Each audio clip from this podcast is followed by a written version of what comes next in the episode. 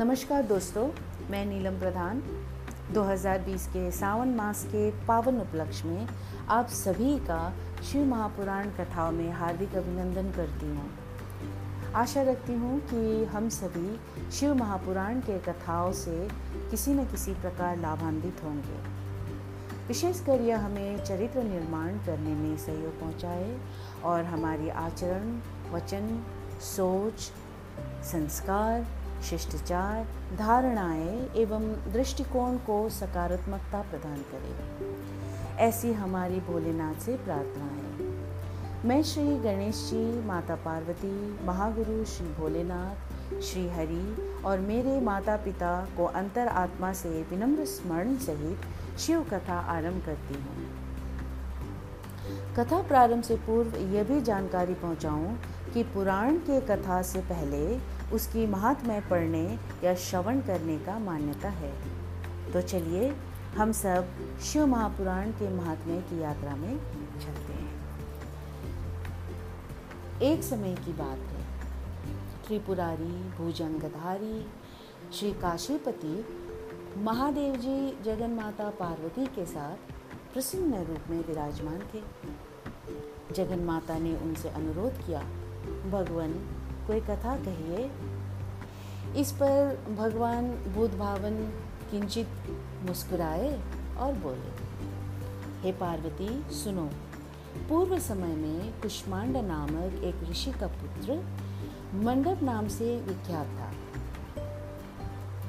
वह बाल्यकाल में ही कुसंगति के कारण पाप कर्म में लीन हो गया था। अतः उसकी निंदित कथाओं को सुनकर उसके पिता, माता, भाई आदि सभी संबंधियों ने उसको अपने से अलग कर दिया। वह पूर्व जन्म के कर्मों के कारण किसी का कहना नहीं मान रहा था। उसकी आदतें यहाँ तक खराब हो गई कि वह साधु महात्मा, सत्पुरुषों एवं देवी देवताओं तक की निंदा करने लगा। युवा होने पर वह दूसरी स्त्रियों के प्रेम में फंस गया। प्रेम के वश में होकर वह औरों के द्रव्यादि की चोरी में भी लीन हो गया। उसके दो घनिष्ठ मित्र थे, एक था नापित, दूसरा था पठारा। इन तीनों ने मिलकर विचार किया कि किसी धनी के घर चोरी करके अधिक धन प्राप्त किया जाए। अतः तीनों ने मिलकर राजा के यहाँ चोरी की। इस चोरी के कारण बहुत सा धन हाथ लगा। सारा धन मंडप के पास था। दोनों मित्रों के मांगने पर भी उसने उस, उन लोगों का हिस्सा नहीं दिया। इस धन को वह एक वेश्या के यहाँ ले गया। वेश्या के यहाँ वह प्रेम लीला करने लगा। इस बीच उसको प्यास लगी। पलंग के नीचे रखी गिलास उसने खाली कर दी। स्वाद कुछ दूसरा था। इसमें क्या था? उसने वेश्या से पूछा। इसमें मदिरा थी। मंडप को उससे बड़ा दुख हुआ। मदिरा पान करके उसने महापाप किया है, यह सोचकर वह बड़ा दुख करने लगा। पर वेश्या बराबर मदिरा का गुणगान करती गई। उसने मंडप को फुसलाकर और मदिरा पिला दी, तथा उसका सारा धन लेकर उसको बाहर निकाल दिया। होश में आने पर मंडप बड़ा विलाप करने लगा। पश्चाताप करता हुआ वह अपने मित्रों के पास आया। सारी आप बीती सुना दी। उन मित्रों ने कहा, हे hey मित्र, तुमने मदिरा पान करके बड़ा पाप किया है। अब तुम इसका प्रायश्चित करो। मुझे प्रायश्चित का उपाय कहो। बिना प्रायश्चित के सुरापान का दोष नहीं मिटेगा। अतः उस वेश्या से सुवर्ण प्राप्त कर दान करो। यदि तुम ऐसा नहीं करोगे तो हम लोग तुम्हारी बड़ी निंदा करेंगे। यह सुनकर मंडप बड़ा दुखी हुआ। वह वेश्या के पास आया। और वेश्या से अपना सारा दुखड़ा सुनाया। उसने वेश्या से सुवर्ण की मांग की। इस पर वेश्या बड़ी बिगड़ी और बोली, तुमने जो धन दिया है, अब उसकी मांग मत करो। वेश्याएँ कभी मिला हुआ धन वापस नहीं करती है। क्या तुमको इस साधारण नियम का ज्ञान नहीं है? इस पर मंडप गिड़गिड़ाने लगा। पर वेश्या के हृदय पर इसका जरा भी असर ना हुआ। उसने अन्यान्य वेश्याओं को बुला लिया। सब मिलकर उसकी बरतसना करने लगे। कहीं ने तो उसको धमकी भी दी। हे पार्वती, इस प्रकार मंडप बहुत अपमानित होकर वहाँ से निकाल दिया गया। मंडप विलाप करता हुआ अपने पिता के घर की ओर चला। इसके दोनों मित्र पीछे लग गए। जब मंडप पिता के सामने आया तो दोनों मित्रों ने उसका हाथ पकड़ लिया। बोले, मंडप, हम लोगों ने मिलकर राजा के यहाँ चोरी की है, पर तुमने हम लोगों का अंश नहीं दिया है। तुम हम लोगों का अंश दो। यह बात सुनकर कुष्मांड मुनि बहुत दुखी हुए और बोले, इस अधम से तुम लोगों की मैत्री कैसी हो गई? मंडप के मित्रों ने कहा, हे मुने इसे भावी ही समझिए। पर न्याय की बात तो यह है कि आपका पुत्र हमारा अंश नहीं दे रहा है। यह सारा धन लेकर एक वेश्या के यहाँ चला गया। उसने सारा धन ले लिया। वह वेश्या वाद विवाद में बड़ी चतुर है। वह धन वापस नहीं करेगी। अतः आप हमारा धन दिलवाइए। अन्यथा हम राज दरबार में गुहार करेंगे। इस पर कुष्मांडा मुनि ने अपने पुत्र का हाथ पकड़ लिया। मुनि ने कहा, चलो, मैं स्वयं राजा के पास चलता हूँ। न्यायप्रिय और धर्मात्मा राजा के दंड देने से पाप का नाश हो जाता है। पाप का प्रायश्चित न करने पर नरक यातना भुगतनी पड़ती है। इस पर मंडप के मित्रों ने कहा, इस पर मंडप के मित्रों ने कहा हे मुने, आप अपने पुत्र को हमारे हवाले कर दे। राज दरबार में आपका जाना ठीक नहीं है। हम लोग इसे निपट लेंगे। इस पर मुनिश्रेष्ठ ने कहा, हे अदम पुत्र, तुम इन लोगों के साथ जाकर राजदंड होकर प्रायश्चित करो। तुमने जो किया है, बहुत बुरा किया है। आज से तुम मेरे पुत्र नहीं हो और मैं भी तुम्हारा कोई नहीं। जब तक तुम प्रायश्चित करके नहीं आओगे मैं तुम्हारा मुँह नहीं देखना चाहता। मंडप के मित्र मंडप को अपने साथ ले गए। दूर एक घने जंगल में ले जाकर पहले तो उसकी खूब भर्तसना की, फिर बाद में उसको पीटना शुरू किया। बेहद पीटने के कारण मंडप बेहोश हो गए, होकर गिर पड़ा। उसके मित्रों ने समझा कि वह मर गया, अतः उसको मरा हुआ जानकर, उसके मित्रगण उसे वहीं छोड़कर चले गए। कुछ देर बाद मंडप को चेत आया तो वह विलाप करता हुआ एक और को चल पड़ा। उसके दोनों मित्र एक मंदिर में रात भर भूखे प्यासे टिके रहे और प्रायश्चित करते रहे। प्रातः वे दोनों उसे देखने के लिए गए कि उसके शरीर की अब क्या गति है। वहाँ मंडप को नापा, उन दोनों को बड़ा आश्चर्य हुआ। फिर तो वे समझ गए कि मंडप मरा नहीं है। वह जीवित है और कहीं चला गया है।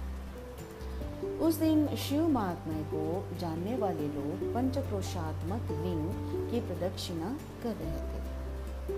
मंडप भी उन लोगों के साथ हो गया। यात्रीगण कर्दमेश्वर के समीप रहे। मंडप ने भी वहाँ रहकर सारी रात जागरण किया। सब यात्रियों ने उसको साधु मान लिया और इस बात को भी वे मान गए कि वह परम शैव कुष्मांड का पुत्र मंडप है। मंडप शिव व्रतधारी परम शैव साधु के रूप में मान लिया गया। मंडप ने शंकर प्रतिमा के समक्ष नृत्य और भजन प्रारंभ कर दिया। सज्जनों ने उसकी भक्ति देकर उसका बड़ा आदर किया। मंडपी सत्संग से परम भक्ति भाव वाला हो गया। अब उसको ज्ञान हो गया कि शिव भक्ति के प्रताप से ही उसका इतना आदर हो रहा है। वह सबका प्रिय हो गया। साथ ही भोजन धन धान्य श्रद्धा भी मिल रही है। मंडप चंडिका देवी के मंदिर में आया। वहाँ काशी के धार्मिक सज्जनों द्वारा भीम चंडी की पूजा हो रही थी। मंडप का वहाँ बड़ा आदर किया गया। रात्रि में मंडप ने क्षेत्र महात्मय कहा और सुना। इसके बाद शिव भक्तों और विष्णु भक्तों ने मिलकर कीर्तन किया। मंडप ने इस नृत्य कीर्तन में प्रमुख भाग लिया।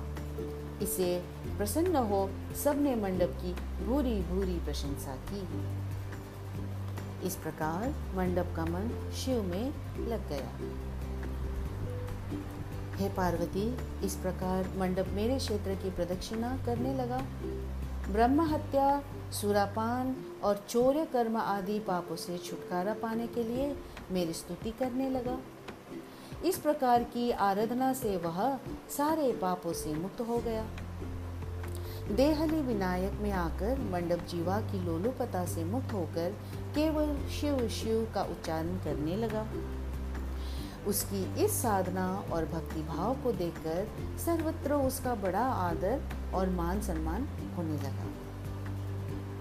हे पार्वती, मंडप ने अन्न, जल सब त्याग किया और बार बार विलाप कर कहने लगा, ब्राह्मण शरीरधारी होकर भी मैंने सुवर्ण की, चोरी की।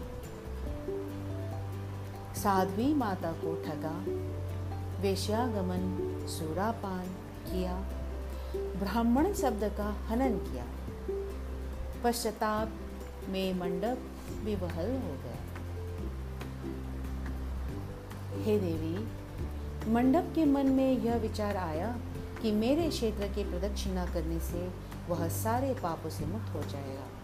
अतः वह काशी काशी शिव शंकर शिव शंकर की रट लगाकर अपने पापों का प्रायश्चित करता हुआ मेरे क्षेत्र की परिक्रमा करने लगा। रामेश्वर लिंग में आकर उसने स्नान पूजन किया, सोमनाथ का पूजन किया, सीता और लक्ष्मण के साथ श्री राम जी का पूजन किया। पूजन और भक्तिभाव देखकर सर्वत्र उसकी प्रशंसा हुई। मंडप ने अन्न, जल त्याग दिया था। तदनंतर वृषभ ध्वज में आकर स्नान देव पूजन किया। प्रातः काल वरुणा संगम में स्नान किया। मुझे पूछता हुआ वह मेरे मंदिर में आया। उसने आकर बड़ा दान पुण्य किया। सदोष मंडप ने साष्टांग प्रणाम किया। वहाँ अनेक महात्मा उपस्थित थे। हे पार्वती, मंडप सबके आगे हाथ जोड़कर खड़ा हो गया और पूछने लगा, हे महात्माओं, मैंने बड़े बड़े पाप किए हैं। आप लोग कृपया यह बतलाइए कि इन पापों से मेरा छुटकारा किस प्रकार होगा?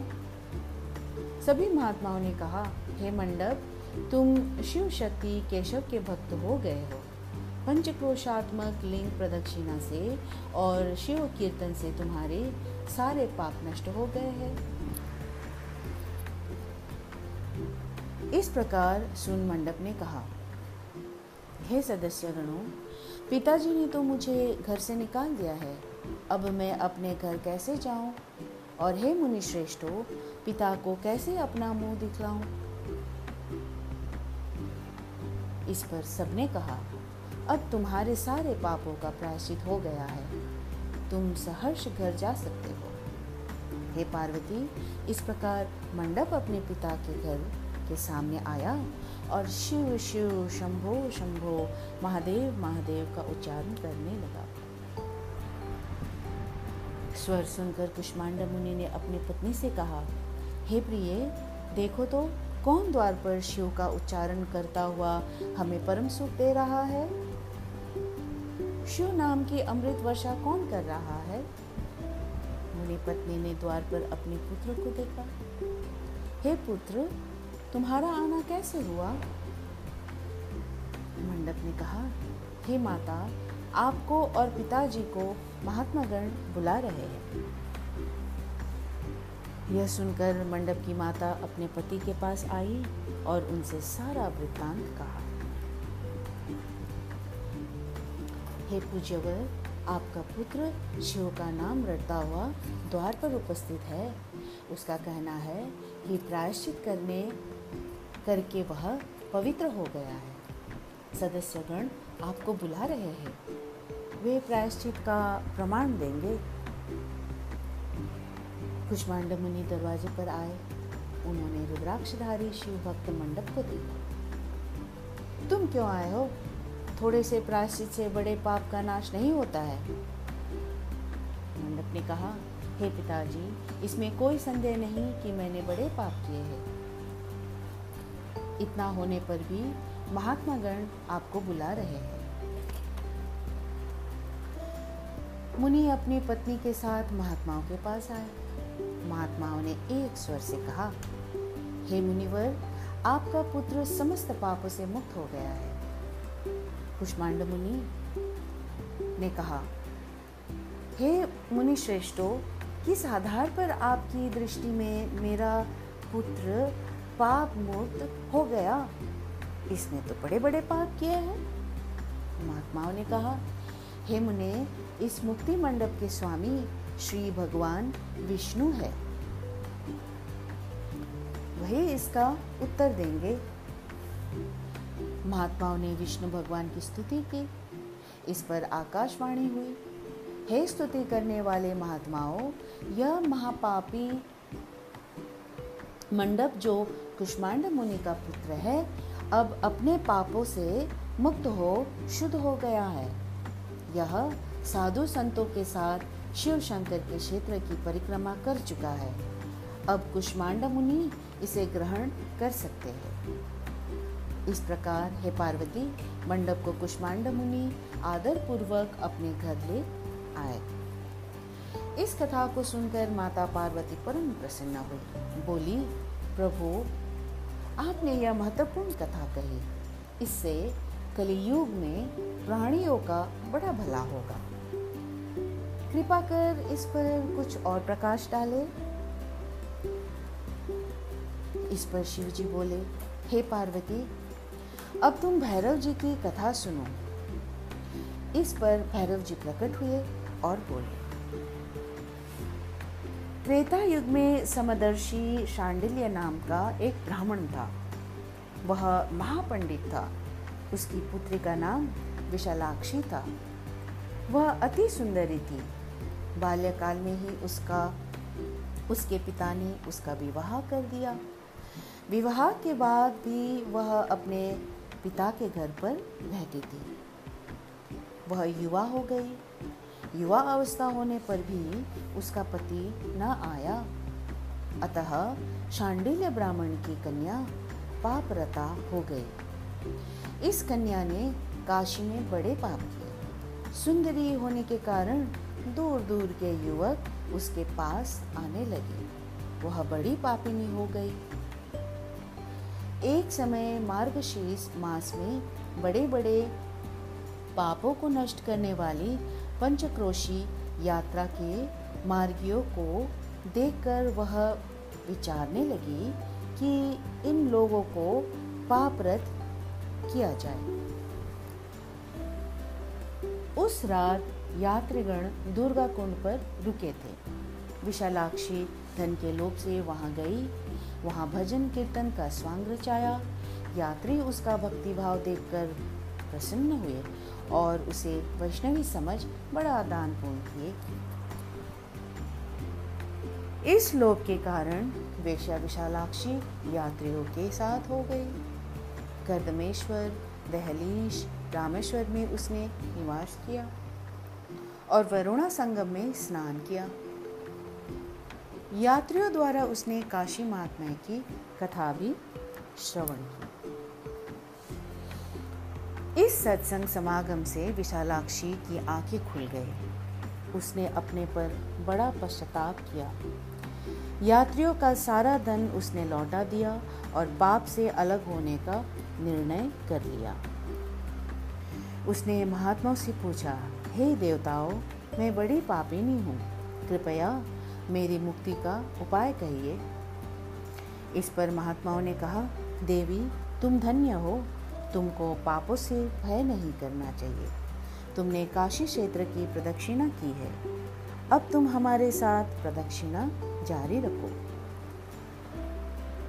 विशालाक्षी ने उपयुक्त वचनों पर विश्वास किया। वह महात्माओं के साथ हो गई। पाँचवें दिन सभी यात्री ऋषभ खंड में रहे। वह भी उन्हीं के साथ रही।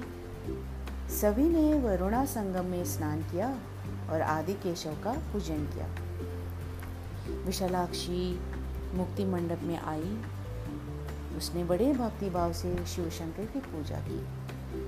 इस प्रकार विशालाक्षी सभी पापों से मुक्त हो गए। उसके पिता शांडिल्य ने बड़े आदर के साथ उसे अपने घर में स्थान दिया। वह इस प्रकार पवित्र हो गए भैरव जी बोले, हे पार्वती, यह काशी क्षेत्र का महात्म्य है। इसे पढ़ने, सुनने, सुनाने से सबका कल्याण होता है।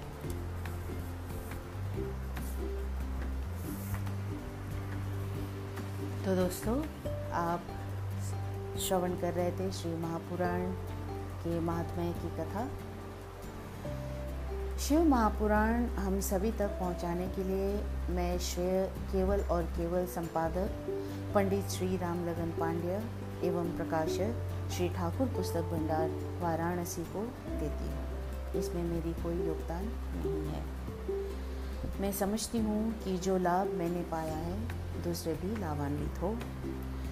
मैं शिव महापुराण के कथाओं को मात्र सेवा भाव से लोगों तक पहुँचाने की शुभकामना रखती हूँ।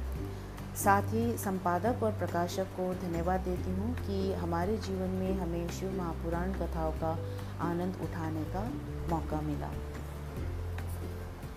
कथाओं को मैंने उसी तरह से पढ़ा है, जिस तरह से लिखा गया है, ताकि शुद्धता में कोई चूक ना हो। इसका मूल कारण यह है कि जिन्होंने इसे व्यक्त किया है, उनके प्रति संपूर्ण सम्मान रखी जाए। और कथा को संक्षिप्त में कहकर पुस्तक के प्रति अनादर न पहुँचाया जाए। और शिव महापुराण जैसे धर्म ग्रंथ के कथाओं को व्यवसाय के मनसा से ना तो पढ़ा जाए, ना तो प्रचार की मनसा से सुनाया जाए। मैं खुद व्यवसाय की मनसा नहीं रखती हूँ और ना ही धर्म प्रचार के भाव। आज के समय में हमें यह समझना ज़रूरी है कि जो हमें अच्छी ज्ञान दे, जहाँ से हमें अच्छा ज्ञान मिले, वही हमारा धर्म बन जाता है। शिव महापुराण के कथाएँ केवल समाज के कल्याण करे, ऐसी शुभकामना रखते हुए हमने यह प्रयत्न किया है। मैं फिर आपके समक्ष अगले एपिसोड लेके आऊँगी। प्रथम विदेश्वर संहिता से प्रथम अध्याय लेके जल्दी आऊँगी, जिसमें तीर्थराज में मुनियों का विराट सम्मेलन होती है। तो देखना यह है कि सम्मेलन में होता क्या है। तो श्रोतावृंद, आप सभी ने कथा को धैर्य से श्रवण किया। इसका मैं आजीवन आभारी रहूँगी। आप सभी को शुभकामनाओं के साथ मैं विदा लेती हूँ। तब तक खुश रहिए, सुखी रहिए। नमस्कार और धन्यवाद।